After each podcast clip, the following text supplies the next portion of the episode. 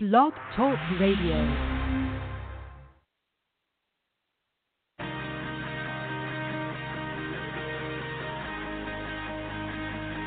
Here's Galchenyuk, dancing in, scores!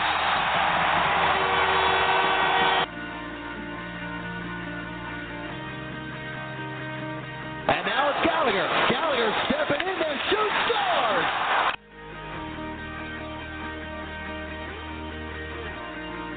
Alex Galchenyuk up with a drop. Plekanec, he's in alone, waiting, scores!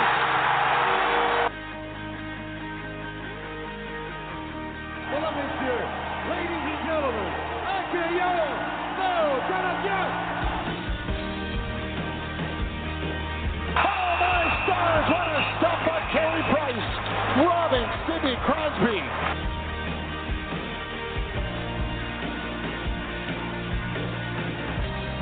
This is the Habs three sixty podcast, featured on all habs dot net with your host, Chris G.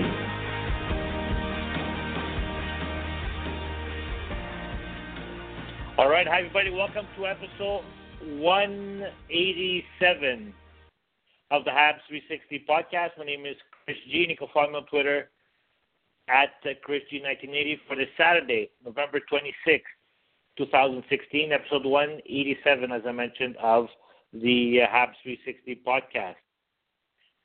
Canadians, since our last episode, they played three games. We started off last Saturday when the Canadians beat the Maple Leafs by a score of two to one, and is it a surprise that the Canadiens beat the Maple Leafs? We shouldn't be. It's the twelfth consecutive win for the Canadiens against the uh, Toronto Maple Leafs. Then on, and obviously, do I need to mention that it was all regular season games? No, probably not. Then on Tuesday night, Canadiens, they lost four to three to the Ottawa Senators at the Bell Center, and then on the Thursday night, the Canadiens were two one winners over the Carolina Hurricanes. What does that mean for the Canadiens when it comes to the standings? Well, they're still first place. So so that's that's pretty good. They're first place in uh, the uh, in their division. They're pretty much first place across the board when it comes to the standings. So first place overall in the league. Uh, They they have a one-point lead over the New York Rangers for first place overall, and the Canadiens do have one game in hand over the New York Rangers. Today's question of the day, we actually have two of them. First one starts with the expansion draft. So earlier this week, T S N, they uh, they aired on their network the projected expansion plan, the players that the Canadiens, they expect them to protect Uh, prior to the draft, uh, when the Las Vegas, Go- sorry, the Vegas Golden Knights start picking players. We've been tweeting out the uh, the list on our on the Habs three sixty Twitter account, and it's been posted on the All Habs Facebook page. So let us know, what do you think of that list? Would you make any changes on that list, or would you leave it exactly the same? And as well, we also posted a poll question on the Habs three sixty Twitter account. The Canadiens are starting a five-game road trip. How many points do you expect them to get during the trip? Well, the options are zero to two points, three to five, six to eight, or a nine and ten points. So we'll be looking at the results of that later on today's episode. And you can comment anything related to the Montreal Canadiens via Twitter at Habs three sixty or on the All Habs Facebook page. And we'll also be opening up the phone lines in our third segment. Join me now back in the Habs three sixty studio after being a couple of weeks on the road. He's editor-in-chief and owner of the All Habs Network of Sites, Rick Stevens. Rick, how are you doing? I'm happy to be with you, and, and as you said, in the studio today after a couple of weeks on the road, following the um, IceCaps around. Yeah, so we're going to talk about uh, what you saw in the third segment of uh, today's uh, episode. And a reminder, you can follow Rick on Twitter at uh, allhabs. And now it's time for this week's winners and losers on Habs three sixty. Well, our winners and our losers of the week. This is, as you all know, our most popular segment, not only for Habs three sixty, but for any podcast that you can find. And well, uh, Rick, it was um, it was a positive week, I think, for the Canadiens. They won two out of three games, so we'll, we'll say it's positive. So why don't we get started with the winners, and I'll let you go first. Sure, we can do that. Um, it, it it was uh, relatively positive. Um, again, the Canadiens seem to be relying on um, uh, less than a handful of players. Uh, Carey Price um, was good um, and needed to be good um, uh, as they um, r- recorded their fifteenth win this season. And as you said, they're still top of the league. Um, we have to uh, be a little bit concerned in that that uh, they had a, a very home-heavy schedule in November. It's going to change. As you mentioned, they're headed out on the road, and they're going to need Uh, their road warriors to uh, stand up for them. One of those is, one of those people is going to be Carey Price. Um, but I think the the other one, um, and correct me if I'm wrong, but I don't think he's had a, a bad game this season, and that is Shea Weber. So Shea Weber is going for me is going to be my um, winner of the week. Um, and remember when this was, you know, the the, the trade was mildly controversial or, or maybe majorly controversial uh, for several months. There was a whole controversy in August that Shea Weber had not yet set foot in Montreal, and and people were going a bit crazy about that. Um, he he doesn't provide quotable quotes after uh, after the games. Um, business. Um, you know, he's even been asked why he doesn't smile more. Um, but all Shea Weber does is play hockey, play hockey at an extremely high level, and has been, um, you know, the, the, the, the player who has certainly, uh, the, the skater who the Canadiens have relied on every single game this season. Uh, we know about his, his offense. We've talked about it uh, a number of times. He's just behind Galchenyuk, second on the team, seventeen points. Eight goals, seven of those goals on the power play, um, ten power play points. He's he's uh, got three game winners in there, um, and he's playing uh, about twenty-six minutes a night. Um, now, in in addition, he is he you know we heard about how hard he is to play against. Uh, Jonathan Toews mentioned um, you know just how glad he was to see him out of the West. Um, But we can actually quantify that. And um, if you look at goals against per sixty, um, you know, Tomas Plekanec is, leads the Canadiens amongst uh, forwards in that category um, with a, a one point three three uh, goals against per sixty. Shea Weber is half that, zero point six four goals against per sixty minutes. That leads Uh, the N H L uh, amongst defensemen who've played at least ten games, uh, and and leads it far. He leads the N H L far and away. He's just very tough to play against. Um, he, when he's on the ice, the Canadiens aren't giving up goals. We saw that even in that ten-goal um, game against the uh, uh, Columbus Blue Jackets, uh, the blowout. Um, And and with Alexei Emelin has just uh, they've been an absolute uh, force uh, to shut down the opposition. Um, I, I I I can't I can't say enough good things about him. He just plays um, you know uh, elite level hockey. One of the top three defensemen in the league, in my books, and he's having a sensational season. Um, and uh, is making Marc Bergevin look pretty good right now for that trade he made uh, at the end of June. Weber feeds it up to Brendan Gallagher. Gallagher in on the wing, can't get to it, put up at the line, Markov for Weber, scores! And that was Shea Weber, who scored on the, during Tuesday night's game against the Ottawa Senators. And like you mentioned, Rick, there's not much more you could say about Shea Weber. And the Canadiens are fifth in the power play so far this season.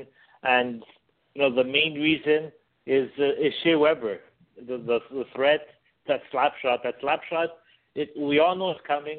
We're all expecting it, especially during the power play, but it still works. It's he fires it, and, well, if it's hitting the net, there's a good chance that it's uh, that it's going in the net to uh, for the Canadiens. And I agree with you as well. I think right now, if the season ended and we're looking at potential uh, Norris Trophy candidates, uh, Shea Weber will definitely be in that list, and there's a very good chance that right now he would win it as the best defenseman in the league because he's been very, very uh, dominant from uh, from A to Z. So I think that's a very good choice for uh, this week's uh, winner uh, of the week. I'm going to move on now to my winner of the week, and it's also an acquisition that was done by Marc Bergevin during the offseason.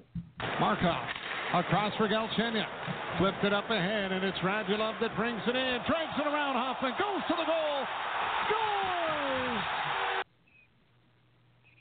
scores! And there it is, Alex Radulov. What a beautiful goal he scored on the Tuesday night against the Ottawa Senators. We heard the voice of uh, John Bartlett from Rogers Sports, who, by the way, was, was our guest last week. If you missed it, go to all habs dot net or go to iTunes, search Habs three sixty, and you'll be able to download uh, the entire episode. So that was his fourth goal of the season, and like I mentioned, he went around all the defense on that goal, and he went straight in the net. And he played twenty-plus minutes in the game against the Ottawa Senators, and for a forward, when you hit the twenty-minute mark, that's a lot of ice time for our forwards. And if you go back, in his first game back, which was last Saturday, after missing a couple of games with the flu, he got two assists against the Toronto Maple Leafs. And let's hear what the coach had to say following that game on uh, Radulov. It's, he loves the game. He, he comes to work. Um, you look at him during practice. He's intense. He loves practice. He loves playing the game. He loves meetings, and uh, I'm telling you, and uh, uh, he's, he's he's got so much passion, and his passion, he brings that to his teammates.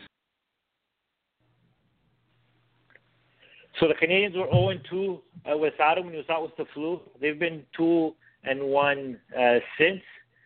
He's gotten seventeen points in nineteen games.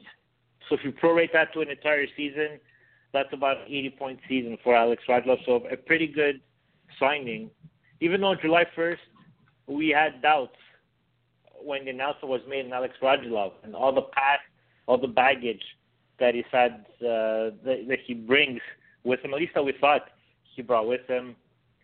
But now it's hard to manage. So if you look at the roster, and you, we saw the roster without Alex Radulov in it, and, well, it didn't look, it, it didn't look good without uh, Radulov in there. He's he's a point getter. He's a fan favorite. And Rick, I think he is that because he's very energetic and, and he works hard. You could see that, like uh, the coach said in the clip that we played, he he it seems like he loves playing the game and being in Montreal. Yeah, I I agree. I I think he he um, there was a you know a, a very different looking Habs team when uh, he was out of the line for the games, um, and and he he does energize uh, you know the, his his line, but also the, the entire uh, all the skaters uh, when he's out there, just because of his passion for the game.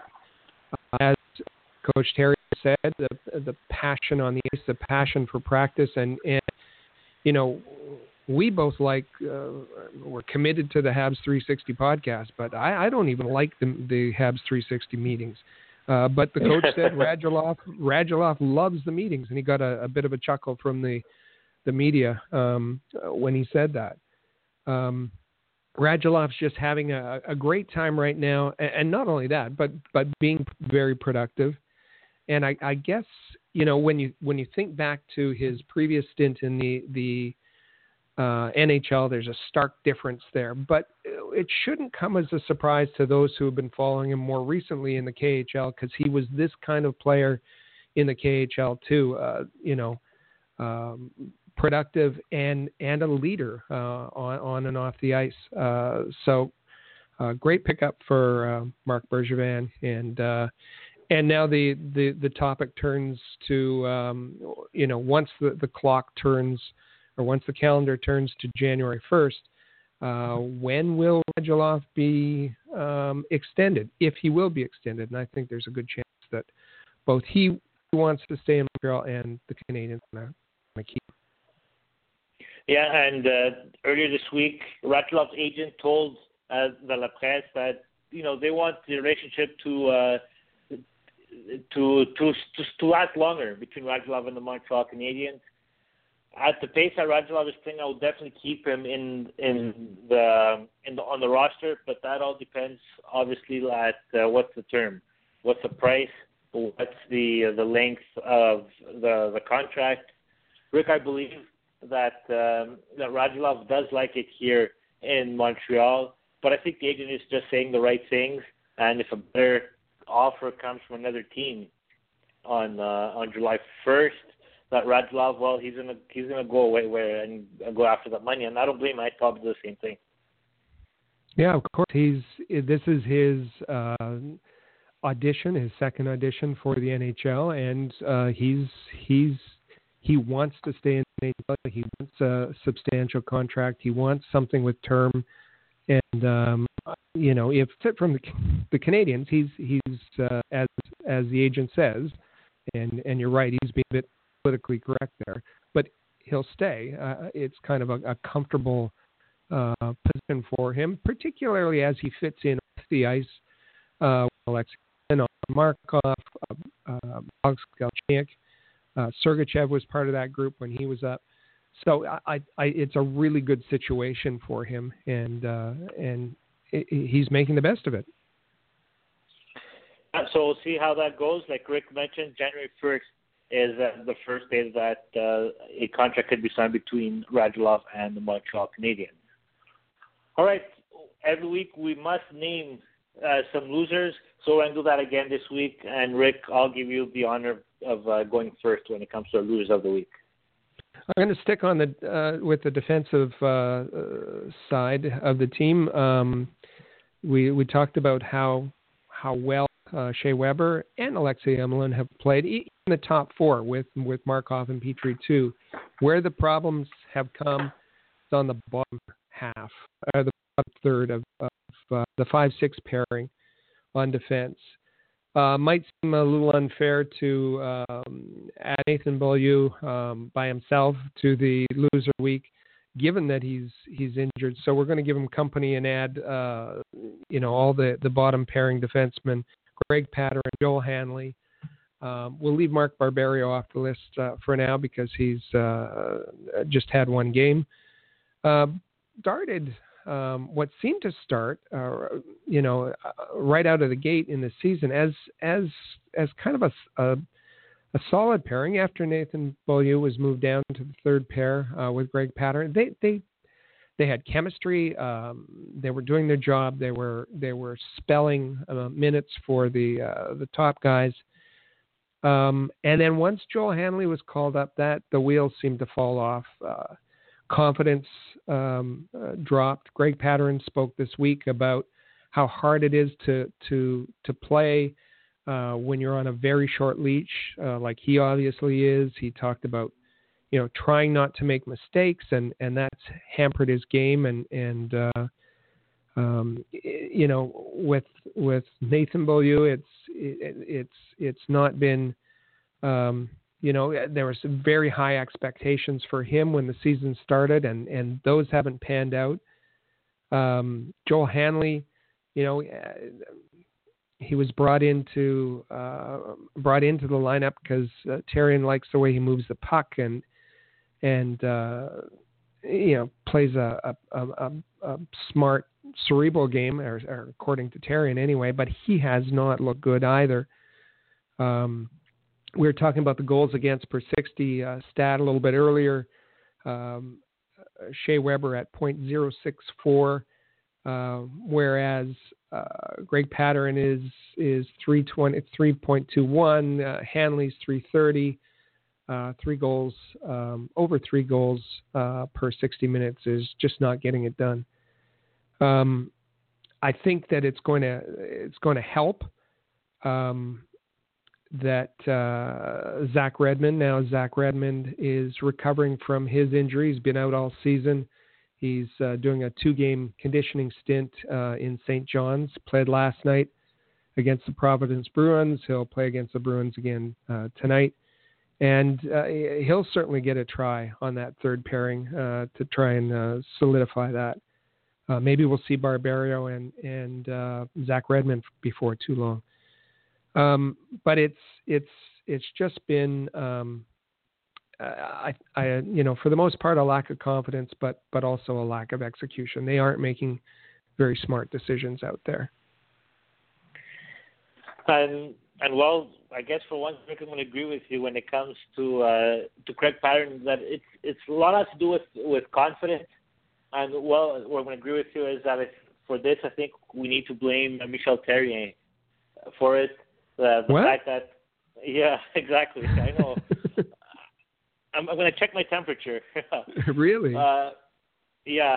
The fact that, you know, Patterson, when when Serge, they wanted to see Sergachev, it was Patterson that was out. Then they, they called up Joel Hanley. You know, Craig Patterson was out. So I totally understand why Patterson said what he said and that he felt the way he does. Is as soon as you do one mistake, you know, you're gone. You're you're on the bubble. And now Zach Redmond is in the, is in the A H L. He's going to join a team in California. So we already know from now what's going to happen to Craig Patterson. He's not going to play in California. Redmond is going to get his opportunity as soon as he's done with his uh, A H L uh, conditioning. Uh, if I move on now to uh, to my loser of the week, and while my loser of the week is, I don't know what they say, the puck luck. It was a bad week for the Canadiens when it came to the puck luck and what the, those famous pucks caused to the Montreal Canadiens. It started off on Tuesday night in a game against the Ottawa Senators where Nathan Beaulieu received a slap shot in his throat area, and he, he was taken to the hospital for preventive uh, measures.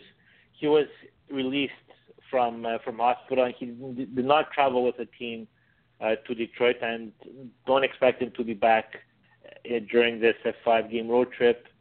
And Mark Barberio was called up. We're going to talk about him later on uh, today's uh, episode. Then, on the Friday, during optional practice, it seems like Charles Rudon as well received a puck in uh, in the throat area. They announced the injury as a as a cracked sternum, so he is out indefinitely, and he did not travel with the team as well. And then, I guess another puck luck, a bad puck luck, is uh, in a game against the Carolina Hurricanes, a player like Max Pacioretty, who has gotten much much criticism. I'm going to talk about that in, in a couple of minutes. He had a goalpost. He could have gotten his second goal of the game, and that maybe would have at least reduced all the drama that surrounded him uh, this week. But it didn't go in, so we're going to talk about uh, all the drama surrounding Max Pacioretty in a couple of moments. So puck luck is uh, my loser of the week. We're going to take our first break here on the Habs three sixty podcast. On the other side, like I said, we're going to talk about Max Pacioretty, and we're going to look ahead at the Canadiens' five-game road trip on the West Coast against the Western Conference teams. Don't forget to answer our poll question on the Twitter. How many points do you expect the Canadiens to get during this five-game road trip? And as well, go look at the uh, T S N projected expansion protection list for the Montreal Canadiens, and let us know if you if you'd like to make any changes if you agree with that list. Stay with us. This is the Habs three sixty podcast featured on all habs dot net. In every city around the world, sports fans flock to popular watering holes to share a few pints, some good grub, and to cheer for their team. Think your favorite sports bar deserves to be recognized? Or are you traveling to a new place and need to find the perfect spot to watch a game? hockey pub dot com is the answer. Find out where the best spots are in your city to eat, drink, and meet fellow fans. hockey pub dot com. If you missed a recent episode of the Habs three sixty podcast, visit the podcast page on all habs dot net or search Habs three sixty on iTunes for our archives. Want to make sure you never miss another episode? Subscribe to Habs three sixty on iTunes, and all new episodes will automatically download for you. Want the latest Habs news with game previews, reviews, and highlights? How about full coverage of development camps and special events? Looking to follow the Saint John's IceCaps or the Brampton Beast more closely this season? Perhaps you'd like to learn more about team prospects. Would you like a place to socialize with hockey fans all over the world? We've got what you're looking for at all habs dot net, the place where you'll find everything you need to be the most informed and connected Habs fan around. all habs dot net. If you're a business owner looking for the perfect platform to reach a targeted audience of customers, Rocket Sports Media is the solution. Our global hockey community provides unmatched social media reach to an attentive demographic of sports and entertainment fans. We can provide visibility to your company, helping you to engage and leverage this prime group of potential clientele. In addition, we also offer sponsorship opportunities for fan events and featured areas of website content, giving you name and logo recognition. Visit rocket sports media dot com to contact us for further details and information regarding this unique marketing opportunity.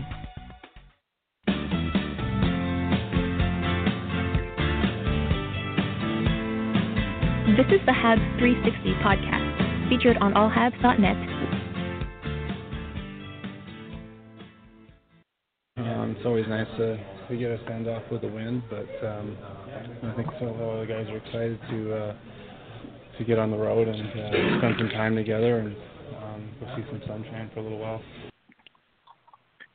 All right, so welcome back to episode one eighty-seven of the Habs three sixty podcast for this uh, Saturday, November twenty-sixth, twenty sixteen. My name is Chris G at Chris G nineteen eighty, along with uh, Rick Stevens at uh, All Habs on Twitter. So we just heard Carey Price. The team is heading west. They're going to get some sun. Well, maybe not tonight. It all starts off the Canadiens heading to uh, Detroit, and then the Canadiens heading three games in California against the Ducks, the Sharks, the Los Angeles Kings, and then they're heading back to face the Saint Louis Blues before coming back on a uh, four-game home trip. Another news and notes, when we were talking about injuries prior to the break, Uh, it was also announced that tonight Arturi Lekkonen will make it back to the lineup. So he is back, and he's, he's scheduled to look like he's going to be in the line with uh, David Desharnais and uh, Andrew Shaw. So going back to this uh, Western road trip, five-game road trip for the Montreal Canadiens, and every every time any team goes on this Western Coast uh, West Coast road trip, it's never easy. The Ducks, the Sharks, the Kings, even the Blues, they're, they're all good teams. So it could easily go either way for the Montreal Canadiens. And, well, first, before we expand on that, let's hear Max Pacioretty on what he had to say following the game against the uh, Carolina Hurricanes. No, we don't look too much into that. We looked at one day at a time, and, and uh, that's why, you know, there was no sense of panic in this room, despite what uh, people on the outside might have thought. We, we liked our game. Um, there was a couple games where, you know, we didn't pick up points, but we liked the way we played. So you worry about the process, and uh, sometimes you'll get the bounces, sometimes you won't, but you know that in the long run that uh, you'll get more points than us. So um, there was no panic in here, and we knew that, uh, you know, eventually um, we get some bounces and win. So, Rick, uh, Max Pacioretty saying that there's no panic in the dressing room. Uh, the Canadiens right now, they're in a sequence where they've lost four of their last uh, six games. So after this trip, if the Canadiens struggle, if uh, if they don't do well in this trip, things could get uh, interesting when, when they come back. Yeah, it could. Um, as I, as I said earlier, that uh, a bit of a luxury that they've been at the Bell Center um, for so many games, twice as many uh, home games as ro- road games. Uh, they've, um, you know, they've, they've, they play really well on the uh, at home, and um, they've they've padded their points. Uh, could be, you know, a little bit different um, uh, on after the road trip is over. Um, Michel Therrien has been able to protect, for the the most part, um, that. that third pairing defense, uh, the the third line, the the, the Desharnais line, um, not going to be able to do that uh, to the same extent anyway on the road. And as you as you mentioned, they're they're going to be facing some good teams, so um, they're going to have to improve their level of play. Um, Max Pacioretty, you know, he seemed to to uh, like the way they playing. Uh, they've been playing. I'm I'm not so sure. Uh, you know, he he talked about the process. He talked about uh, being important to get two points. Uh, and and that's all that matters. Um, and it, it, it he he also alluded to the fact that uh, you know they haven't liked what's being said about them, or maybe about him, um, in the media, and they don't agree with it. Um, Max, in, in each one of his interviews uh, this week in particularly, was rather short with the media. Um, seemed to be uh, not happy with, with the kinds of questions that he was being asked. And even when he had a game against the uh, the Hurricanes, um, he didn't want to talk about himself at all. He was named third star. He didn't want to talk about that. Um, he, when asked about his goal, um, he talked about the team. He talked about getting two points. And at one point, one of the reporters asked him, uh, "You're not gonna you're not gonna answer any questions about your goal uh, that, that you got tonight, right?" And he said, "No." Just very short, and um, there's even, you know, mild controversy that he came out to the to the boards and waved uh, to the crowd uh, for his uh, third star, but he didn't step on the ice, and, and some fans were upset about that. So um, this road trip, it's going to be tough, but I think, um, you know, the team is ready to get out on the road. They're ready. They've they've they've Uh, certainly benefited from being in Montreal, but also the hothouse environment that is the Montreal media has made it a little bit difficult for them, and, and they're anxious to, to get out and, and uh, just bond amongst themselves and maybe even have some practice time as the games are a bit spread out. Yeah, so we're going to get back to uh, expand on Max Pacioretty in just a couple of moments. And, and like you mentioned, there's no excuses for the Montreal Canadiens for this road trip. They're playing Saturday, then they're playing, which is tonight, by the way. Then they're playing on Tuesday, then on Friday, and then on uh, Sunday. So they have plenty of time. There's no back-to-back games. So players like uh, like Pacioretty, players like uh, Plekanec, who has also struck, struggled when it comes offensively, players like uh, Gallagher, who also has struggled offensively. Hopefully, you know, during this road trip where you know, there'll be maybe less media around them, more time spent within the team. Hopefully that will help them contribute at least uh, offensively and uh, help them turn around their uh, their season.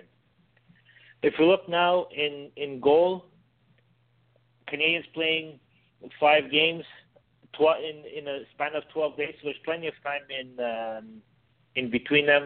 Rick, do you go with Carey Price playing all of those five games, or do you slip in one player for a couple? It, it's possible. Uh, it's possible to carry uh, each game, but uh, you know, it be, as you said, because there is uh, there is recovery time. But you want to keep uh, Montoya sharp, although he hasn't been terribly sharp lately. But but you want to to keep him uh, game you know game ready. So I'd give him one of the games uh, on the road.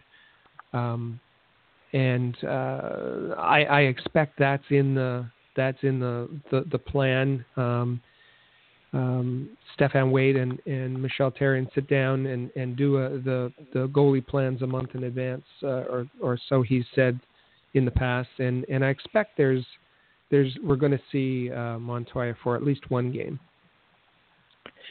And I think it all depends on um, on how the trip starts. If the Canadians lose the first couple of games, then I expect the Canadians to keep putting uh, Carey Price, you know, just to make sure that, you know, there's at least some positive coming out of this uh, West Coast trip.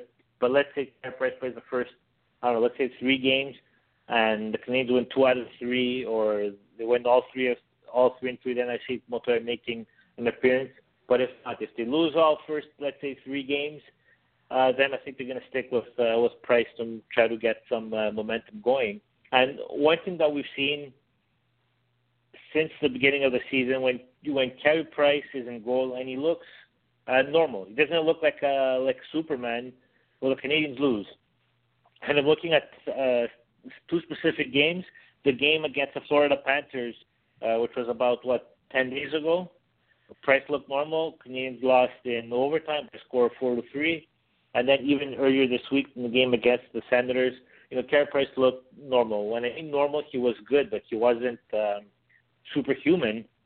And, again, the Montreal Canadiens lost the game. So definitely Carey Price is still the key factor the, in uh, the Montreal Canadiens game plan and for them to uh, to win. Uh, trying to do a quick reminder about our poll. Question on the Habs three sixty Twitter account. How many points do you expect the Canadians to get in this uh, five-game uh, road trip? We'll be checking out the uh, results in our next segment. Here's Plekanec with a shot that just goes wide. Pacioretty scores! And that was that famous goal that Max Pacioretty didn't want to talk about. His fifth goal of the season. It wasn't a pretty goal, but it doesn't really matter. That's not uh, what decides who wins the games. It was a game-winning goal, his fifth goal of the season in the third period. So it was just an ugly goal. I, I guess I'll just leave it at that. Uh, he hit the post, like I mentioned, during the game as well. But there was a lot of drama surrounding the Canadiens' captain this week. And it all started uh, before the game against the Ottawa Senators when the coach, Michel Therrien, was asked about Max Pacioretty. Let's hear his answer in French, and we'll translate it after. Il ne faut pas toujours t'attendre à recevoir la rondelle. Des fois, il faut t'aller la chercher. C'est un peu ça aussi dans le... n'importe quel joueur. Donc, euh, quand il y a une rondelle libre, c'est toi qui es en position à la chercher, il faut aller la chercher. Euh, faut... C'est ça, je regarde sur le Galchenyuk. Il n'y a pas un... Quand Alex a besoin d'aller chercher la rondelle dans le coin, que tu vas promener sa, sa rondelle, il n'attend pas après Paul qui est à l'autre bout de la ligne rouge, il va, va la chercher. Tu comprends-tu? C'est une complicité d'un peu tout le monde qui fait en sorte qu'un trio aura du succès. So, just to recap it, Uh, what uh, Michel Therrien said, well, if the puck's in the corner, sometimes you have to go get it. And you you can't wait uh, for the puck to come to you. And then he used as an example Galchenyuk. If if he could get the puck, he goes to get it. He doesn't wait for Paul Byron uh, to go get him uh, the, the the puck. After that game, Max Pacioretty was asked about what he thought about what the coach said. And just like Rick mentioned, his tone was very negative. And he, the only thing he said was, well, you know, uh, he was mis- misinterpreted. Okay, so I'll just leave it like that. The reporter uh, was trying to get more information out of Max Pacioretty, but Max Pacioretty was uh, was really cold, very short about about it. And then just a couple of minutes later, Michel Therrien was asked again about uh, about the comments he made the previous day. Pas compris bien bien la réaction. Parce que probablement je me suis mal exprimé hier, sûrement. Parce que ça n'a pas été saisi de la bonne manière. La seule manière, la seule chose que je voulais dire, que quand t'embarques sur la face noire, tout le monde a une job à faire. Tout le monde. Pointez pas personne du doigt, là.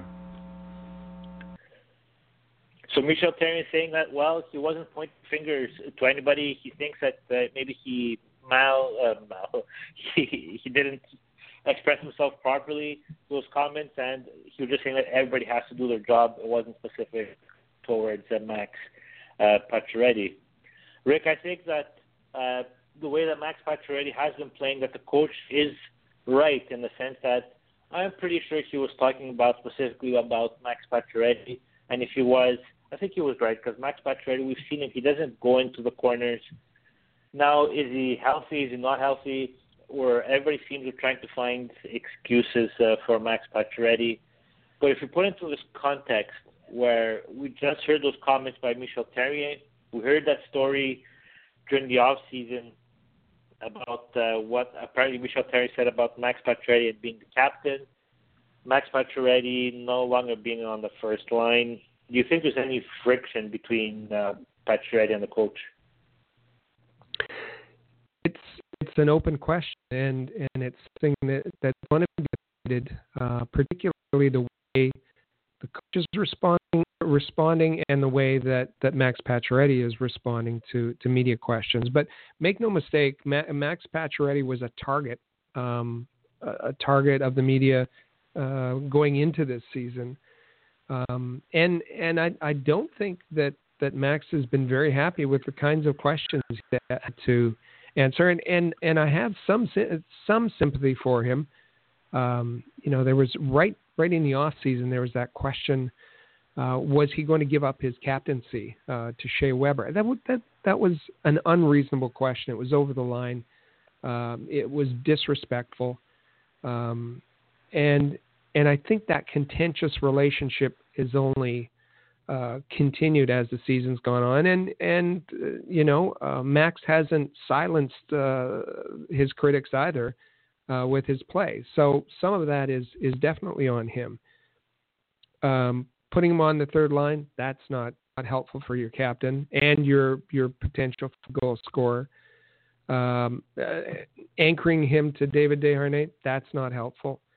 Um, uh, and, you know, taking shots, uh, you know, however veiled they were at him in the media, that's not helpful. Uh, it, Max Pacioretty responded with with praise for Kirk Muller, and that you know that was that was, everybody took that and ran with it as well, saying that uh, you know the gulf was widening between uh, he and and Therrien. Whatever whatever part of that is true, um, let's hope that that it's worked out on the ice. Uh, Max Pacioretty has been looking better. Uh, with Plekanec, with Gallagher, that line is is uh, comfortable for them. Um, Max Pacioretty scored, as you said, uh, an ugly goal, a dirty goal, um, but that he's he's got to score a few of those. He's got to drive to the net. And more important, I think, or is equally important in that game against Carolina was, and you, you mentioned it a, a bit earlier when you were talking about puck luck, was that he rang one off the uh, off the iron. Uh, that means he's shooting more. He's he's got to score off the rush. He's got a uh, a lethal wrist shot, um, and he's got to use it more. He's got to shoot more, and I think that that was a, a really positive sign. It was it was a, a good game for Max in a whole number of ways. Um, just not when when he got in the dressing room and had to speak with reporters. He was, uh, as you said, he was he was pretty grumpy. Uh, maybe he has good reason to be, but. Uh, But a captain has uh, has got to absorb that and uh, and uh, present himself well. Yeah, and then there was that whole drama you mentioned about the third star, where apparently there was confusion whether his name was announced or not, and then he didn't want to talk to the media about his goal, et cetera. So I think at least this week, his whole well, I would say since the beginning of the season, especially uh, this week. His body, his body language, his attitude. So honestly, it sucks. Like I haven't been impressed. And you know, the only way when it comes to getting rid of of, um, of the critiques of the media or the fans as well, you know, start scoring goals at your play on the ice, and then all of this is uh, is gonna go away. All right, we're gonna take our final break. Still to come on the Habs three sixty podcast, we're gonna look at the the T S N's projection of uh, the protection list for the expansion draft. Our poll question, how many points do you think the Canadiens will get on this five-game road trip? I will also talk to Rick about what he saw when he's been following the uh, Saint John's IceCaps over the last couple of weeks. You can give us a call, one eight seven seven, four five five, four nine four five, and we can talk anything related to the Montreal Canadiens. Stay with us. This is the Habs three sixty podcast featured on all habs dot net. For the most trusted source of news, analysis, and features about the Montreal Canadiens, their affiliates, and their prospects, log in to all habs dot net, your year-round resource for anything Habs-related. That's all habs dot net. Hi, I'm Chris G. The Habs three sixty podcast and Anthony from R two canvas dot com are pleased to announce the return of the Habs contest this season. The contest will run during every Habs home game in the regular season and will give you the opportunity to win a great prize courtesy of R two canvas dot com. Listen to the Habs three sixty podcast and follow Habs three sixty and Habs Happy on Twitter for more details. And for high-quality canvas art at a reasonable price, visit R two canvas dot com. Good luck. Habs Habs three sixty is proud to be a partner of Rocket Sports Media, digital media publishers of sports and entertainment websites. Their mission is to build a worldwide network of sports fans who are informed, engaged, entertained, and connected. Learn more about R S M, its team, and its portfolio of brands at rocket sports media dot com. Habs three sixty is proud to be a partner of Rocket Sports Media, digital media publishers of sports and entertainment websites. In addition to building a worldwide network of sports fans, the team at R S M is also dedicated to mobilizing the sports community in ways that make a difference in the lives of others. Giving back to the community bridges the gap between team affiliations. It's something any fan can support. R S M proudly provided support for organizations and projects like Hockey Fights Cancer, Five Hole for Food, the Montreal Canadiens Children's Foundations, Autism Speaks, Leukemia and Lymphoma Society of Canada, and the People of Canada Portrait Project, just to name a few. If you would like to be involved with a Rocket Power project or have a worthy fundraising initiative you'd like us to be part of, please contact us at rocket sports media dot com.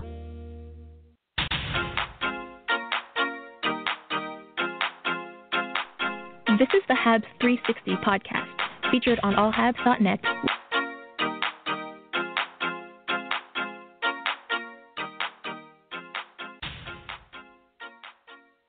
This edition of the IceCaps Report is brought to you by A H L Report, your premier source for the Saint John's IceCaps, the A H L affiliate of the Montreal Canadiens. A H L Report is a proud member of the Rocket Sports Media Network. Yeah, I was, I was uh, a little little nervous at the start. Um, you know, even if I've played some games in the league, uh, you get the call up, there's always a, a few nerves that, that set in. But I felt as the game went on, I just, you know, settled into my game, just played my game, played hockey, and uh, kind of the butterflies just uh, float away. All right, welcome back. Episode one eighty-seven of the Habs three sixty podcast for this Saturday, November twenty-sixth, twenty sixteen. My name is ChrisG at Chris G nineteen eighty. And with me is Rick Stevens at uh, All Habs on Twitter. And while Rick, he was on the road for the last two weeks, last two weekends following the uh, the Saint John's IceCaps, as they were on a road trip across uh, the U S and Canada. And well, Rick, we just heard from Mark Barberio. That was following the game against the Carolina Hurricanes. After one game in Montreal, he looked, uh, you know, he looked all right. Nothing bad to say about him, but how has he looked since the beginning of the season with the IceCaps? Um, Mark Barberio uh, probably had a a rather slow start. Um, I think after the first uh, road trip, he was uh, minus eight thereabouts. Uh, he didn't look himself. Um, he was, uh, you know, he, he looked a bit lost in his own end, and and he's he's had some difficulties uh, with that, with decision making. Where his strength is, is uh, on the offensive side, puck moving, uh, good power play quarterback. Uh, but he's turned that around uh, since that that uh, tough start. Um, he's he's a first-pairing uh, defenseman, gets lots of minutes uh, in Saint John's. Um, he's he leads the, the defense um, in, in terms of points with fourteen, which is uh, just one back of of Nikita Scherbak, who's the uh, the team leader in terms of points. Um, and when we spoke to him, um, uh, he was it was just before his call-up, the game before his call-up, he talked about uh, having a, a real focus this season on, on a complete game, on a on not just being a, uh, an offensive star, but, but really making a conscious effort to uh, focus on his defense, his decision making, uh, his his ability to be able to read the the the, the uh, uh, forwards coming coming at him. Um, it's something that he's uh, committed himself to, and he is certainly making progress in that regard. Um, and and right after we spoke to him, that's when he got his call up. It's interesting that that uh, uh, the the A H L Report is is uh, has uh, a pretty good record. Uh, the the players that uh, we've interviewed have uh, shortly thereafter gotten call ups. Um, to the uh, to the Canadians. So um, the the players should be lining up to uh, to be interviewed by us. and and you mentioned uh, Nikita Scherbak. He's the leading scorer of the team, fifteen points in uh, nineteen games. But how does he look like? Do you expect him to be called up eventually from the Canadiens this season?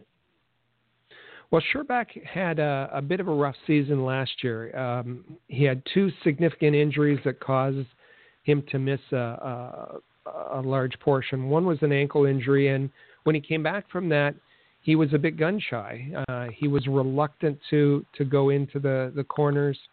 Uh, he, he sat back, uh, so much so that uh, Sylvain Lefebvre moved him to center to get him away from the boards to help bring back his confidence. And it took a while for that to happen.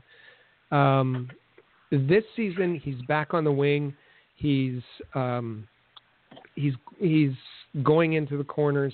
Um, in fact, to, to the extent that um, when we interviewed him, I asked him about, he seemed to be a bit of a target out there that uh, the opponents were, were definitely making a point to go after him. And he said he's learned Um, that in, in the North American game, you have to take a hit to make a play.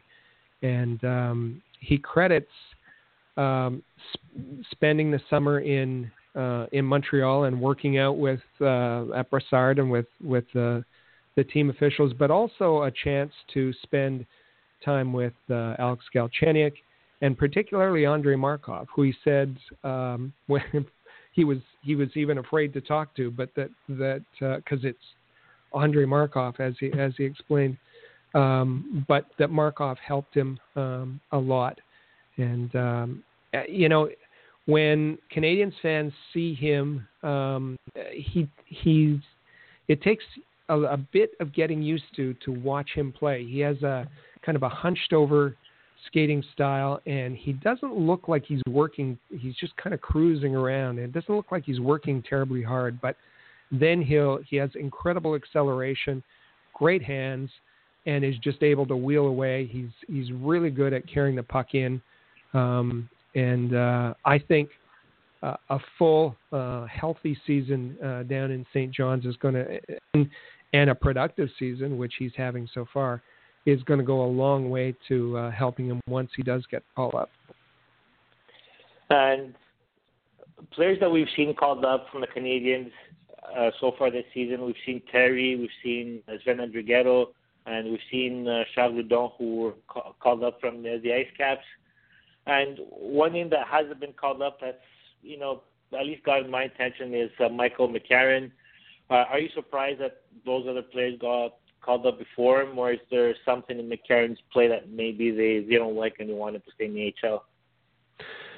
Mike McCarron uh, got off to a bit of a slow start. I think that um, he had such a good rookie camp. He had such a good training camp uh, and was was probably the last cut or one of the last cuts.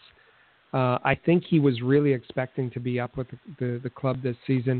And there, you know, if if if you looked at it in a in a hockey uh, from a hockey decision making point, Uh, he deserved to be there. He earned uh, the, the the ability to stay um, in Montreal, but uh, because he could be sent down with uh, with no consequences, um, he was, and I think it it it it hurt him uh, as well. He got into that unfortunate situation where um, he was suspended uh, for the headbutt, um, and I think that. that uh, affected him well. Um, he's when he when he came back from that suspension, he was doing the right things, but he just wasn't getting success, and uh, and and I think that played a bit um, on on his psyche. Uh, he's he's improved that somewhat, um, and he uh, I you know I, I don't think it's a surprise that uh, he was passed over in the call-ups. I would hope that once. That it would be uh, not a not a revolving door, but that he'd be up to stay for a little while. This edition of the IceCaps Report is brought to you by A H L dot report, your premier source for the Saint John's IceCaps, the A H L affiliate of the Montreal Canadiens. A H L dot report is a proud member of the Rocket Sports Media Network. All right, earlier this week, uh, T S N, uh, they on the, their, their network, they announced what their projected expansion plan is for the Montreal Canadiens. So here are the players that they project the Canadiens to protect. Goaltender, Carey Price, not a surprise. On defense, it's Nathan Beaulieu, Jeff Petry, and Shea Weber.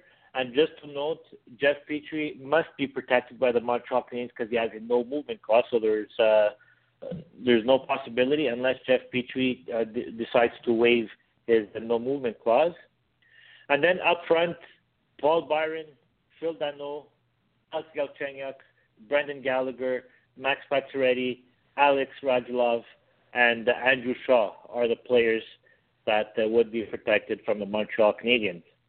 So we asked you on our on the Habs three sixty Twitter and on your Habs Facebook page, well, would you make any changes to this list that uh, that T S N made? And before uh, me and Rick give our opinion, we're going to go see what uh, the Twitterverse has to say. First uh, comment comes from Stacy. Stacy, who writes from Kingston, Ontario. For her, it seems about right, so no changes for uh, Stacy. Then we have a uh, a question that came from one of our followers. Well, I guess it's gone. The tweet was deleted, but the question was around Radulov, whether or not Canadiens had to protect him. And the answer is Canadiens would need to protect him only if they re-sign him. Uh, sorry, if he's if he's re-signed prior to the expansion draft. If they wait until July first, then uh, they don't need to protect him, but then he's free as uh, free to go to any team that he that he'd like. Rick, uh, how what does it look like on on the All Habs Facebook page? On the Facebook page, let me just um, take a look here. Slow coming up. Well, I get to that. Maybe you can just mention your. Um, What you think of yeah. the list? Yeah, sure. Like I looked at the list, and when it was names like um, Dano on it or Paul Byron, at least that took, that got my attention uh, right away. Like we're actually protecting Byron, uh, Paul Byron and Phil Dano. But then I went through the exercise to see who else could the Canadiens keep. And well, let me tell you, the, the seven names that I came up up on, uh, and forward: Galchenyuk, Radulov, Pacioretty, Byron, Gallagher, Dano, and Shaw. So I came up with the exact with the exact same list, and then I was like, oh, like I'm, I wasn't impressed. Like uh, Michel uh, Therrien has said in the past that we have to keep the players. Like Dano, he's young, he's good, but Paul Byron, I would have expected Canadiens to um, to protect the uh, high quality players. But to be fair, I didn't. Go see how the other the the protection list for other teams will look like to compare them in terms of, of quality. And when it comes to defensemen, the three that I kept are Shea Weber, Jeff Petry, and then well I put Nathan Beaulieu as as well. So I pretty much agree with the T S N list. There's also a possibility teams also have the possibility of protecting eight skaters and one goalie. So that's one player. Sorry, that's two players less than the first option. And what that would make as a change in my list is that uh, Byron and uh, Dano would, uh, would no, and Shaw wouldn't be protected. And then I protected Alexei Emelin, and it's kind of weird considering I've been spending the past two years bashing him. So overall, I agree with T S N's list. Rick, uh, how's the Facebook looking right now? Well, it's um, it seems uh, that the there's a real split in the, the fan base uh, on um, on a couple of different players, uh, Emelin, Plekanec, um, and and Danault. Um, there are um, okay uh, from Joseph uh, Kossatter. He says, "Okay, awesome. Let's expose Emelin, our best enforcer this season. Um, why? So we'll get." Pushed around more. Um, uh, then uh, Jason Ferrard says, uh, first I would trade Plekanec and Emelin before um, expansion. Um, then there's you must keep, keep Plekanec. So um, it, it seems that those are the players that uh, that uh, protect Plekanec. We need him from Uriel Dumoulin. Uh, keep M- Mitchell and Plecky from Kujarayam. Um, Mitchell and Emelin should be protected from Frankie Caron. Um, Beaulieu has got to go from Eddie Duggan. Um, save De La Rose, save Plekanec from Declan Lefebvre. Um, Plekanec going, I'm not okay with that, from Zach George. Uh, so there seems to, to be, um, you know, th- those are the players where it seems there's, there's the most disagreement um, about the T S N uh, list. Um, for me, I, I, I understand why where T S N's coming from. Um, I think that uh, Beaulieu, Petry, Weber, I, you know, that's if Beaulieu isn't traded sometime, and I think there's a, a pretty good chance of that. Um, he hasn't he hasn't shown what you know the promise that, that was expected. Uh, so could you keep Emelin Uh, instead of Beaulieu, and then bring in Sergachev next next season, and and how that would all, and maybe even sign Markov for another year? That would that would be interesting, the way that would play out. Um, I understand uh, exposing Plekanec. That's not that's not saying we want to get rid of Plekanec. That's saying I don't think that I I think it's a a, a good chance that that. Vegas doesn't take Plekanec because of his contract. Uh, the flip side of that is that they're going to need some of those contracts to meet the uh, the cap floor. Um, so that's a bit of a risk. Uh, for me, I don't understand. Uh, Danault, I understand uh, a little bit because uh, Marc Bergevin loves the player. He showed some proven, promise. Um, And maybe maybe even some offensive prowess uh, from the, the third or fourth line. He's been terrible defensively. He needs to work on, on his defensive game. Um, but what I don't understand is is Paul Byron. And, um, you know, is it possible that he's kept? I guess so. But um, Paul Byron is a fourth-line player who has made the most of, of his first-line assignment. His, he... His speed is incredible. He's been great on the, the penalty kill. But the last few games we've seen Paul Byron, you know, his his lack of skill and talent um, has been apparent with Galchenyuk and, and Radulov. Um, and he isn't a long-term solution for the Canadians. So I, I, I can't see uh, using a val- valuable position in protecting him. So, Rick, like I had the same questioning when it came to Paul Byron uh, as well. But then, like, I'll ask the same question I was asking myself. Would it be uh, Plekanec then instead of Byron? Like, who else? Who, who would you give that spot to? Well, um, I think I think Plekanec still has has value, and, and he's been great defensively. His his offense has, has dried up. Could he be your uh, third-line center on, uh, you know, a, a playoff team? Absolutely. Um, or, or could that, you know, do you want Torrey Mitchell, who's also having a very good season? Mm-hmm. I could see a case being made for either one of those players over Paul Byron. And, and now there's uh, an assumption into the T S N list as well. They're assuming that Radulov has signed an extension. He's on the list, so that means uh, that's what they're assuming as well. So let's say Radulov hasn't signed an extension with the Canadians, then there's another spot available. And then I asked myself the same question, who do you give that spot to? And honestly, I was struggling to find another spot, to find somebody else. Yeah, I th- think that it's going to Radulov, or, um, or if there's, uh, you know, if Mark Bergevin looks to upgrade the team uh, come the trade deadline, there's going to be a spot needed for, for that player, whoever that is, uh, whether it's a handler, you know, whoever it is, um, there's going to be a spot needed for them. The other thing that, that we haven't talked about, and that is um, in goal. Uh, the Canadiens must expose a goaltender, and right now they don't have one to expose. Uh, they want to re-sign Montoya, or they would have to re-sign uh, Jan Denis. And then there's the implications of that next year. Smaller problem, but but they need to, to um, expose a goaltender, and right now um, they don't have one uh, with Carey Price. Not going to expose and having the movement clause as well. And, well, that would definitely make sense to why the Canadiens would have signed Jan Denis, is to make sure that he, he's the one that Canadiens uh, do expose. Uh, there was a couple of more tweets that came into uh, this uh, topic.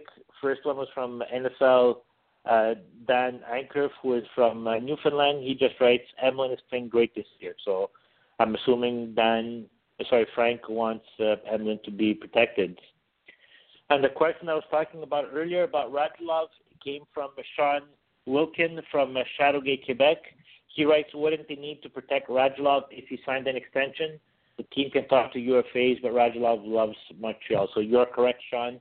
Uh, T S N seems to be assuming that Radulov will be signing a, a contract extension with the Canadiens. On Twitter, we got a, a tweet from uh, Blaine, contributor at all habs dot net. He writes, Pacioretty gets scolded for not scoring, then for not waving, then for what?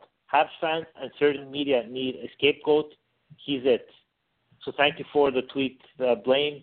It's the first time that I hear Max Pacioretty being used as a scapegoat, because, Rick, I think the Canadian scapegoats to me are two people, Dernier and Michel Therrien. Well, in certain respects, uh, but you could say the scapegoats this season have been Plekanec and uh, Pacioretty on, on you know, uh, in other segments. So uh, I like that tweet from, from Blaine. I think he's right on. Yeah, for sure. That was uh, definitely a, a good tweet that we received on Habs three sixty. Listen up. It's time for some bad tweets on Habs three sixty. But, Rick, we also do see some bad tweets going around on Twitter. We do. Uh, and uh, this week, um, well, the conspiracy theorists, theorists were out, and um, I'll read this one um, from Artie. It says, this Radulov flu is starting to sound a lot like a knee injury. Hashtag Habs. um, so, and we know it was nothing more than the flu, uh, but... But, you know, um, start a conspiracy theory. Uh, the other uh, uh, the other bad tweet is um, comes from Habs Go nine nine nine. It says, uh, uh, Daniel Carr and Mike Conn are great examples of Habs development. Not even drafted, brought them from nothing and made them into N H L players. Hashtag haters gonna hate that. That's, I'm sorry, that's That's just silly. That's just ridiculous. Um, the Daniel Carr and, and Mike Conn are uh, an example of some excellent, um, excellent scouting uh, by the Canadiens, which they always have. But uh, each of them just played um, a season in the A H L. I don't know, and and you know both were. Uh, Uh, productive uh, right off the bat. Carr was was terrific. Um, his his uh, one and a bit season that he played uh, in A H L, um, not much development there. He was uh, he hasn't really changed his game, and and, um, and uh, if you're looking at Condon, um, he wasn't on the role that he did last season and uh, uh, crashed and burned. So I think that was. Uh, Uh, that's another example of a bad tweet uh, for this week. And, well, that's a list that uh, nobody likes to, to appear on, so who knows? Hopefully next week uh, you won't be on her bad tweet list. We had a poll question on Habs three sixty Twitter account. Habs starting a five-game road trip. How many points do you expect them to get during this trip? Uh, our options were zero to two, uh, three to five, six to eight, or nine Uh, nine or ten points. And while sixty-two percent of the respondents said six to eight points for the Canadiens during the road trip, uh, then it was twenty-three percent for three to five points and uh, eleven percent for nine to ten points. So it seems that if six to eight points, that's a pretty positive, I think, road trip it would be for the Montreal Canadiens. And Rick, if I had to do a prediction on how many points I see the Canadiens getting over the next uh, the five games, I'd be going with that six to eight point margin. And if I want to go straight, more precise into a prediction, I would go to, I see Canadiens getting six points, a bit over the uh, the midway point, a little bit over five hundred. How do you see, Rick, this uh, road trip coming up for the Canadiens? Yeah, I think that's that's uh, right on. Um, the the Canadiens are going to go um, as far as Carey Price takes them. Has been the case uh, for the most part this season, and it's particularly going to be the case uh, on the road. All right, so I want to thank uh, everybody who sent in your your tweets or and your comments as well on the uh, All Habs Facebook page. Coming up next week, uh, the Canadiens will be four games into this road trip, so we'll have a good idea on how that road trip went. Rick, thank you very much, and uh, great having you back in the studio. Um, I'm thrilled to be back, and and uh, lots of lots of games to watch this week, but also pay attention to A H L dot report. Some great uh, hockey going on down there. Uh, we didn't get a chance to mention it earlier, but Charlie Lindgren, goaltender Charlie Lindgren, is fun to watch. He's sensational and has been a player for the IceCaps. So uh, keep an eye on A H L Report and on Twitter at uh, the A H L Report. All right, my name is ChrisG at Chris nineteen eighty on Twitter. We're back next Saturday, two p.m. Eastern, for an edition of the Habs three sixty podcast. For the latest news on the Montreal Canadiens, follow us on Twitter at Habs three sixty and visit all habs dot net.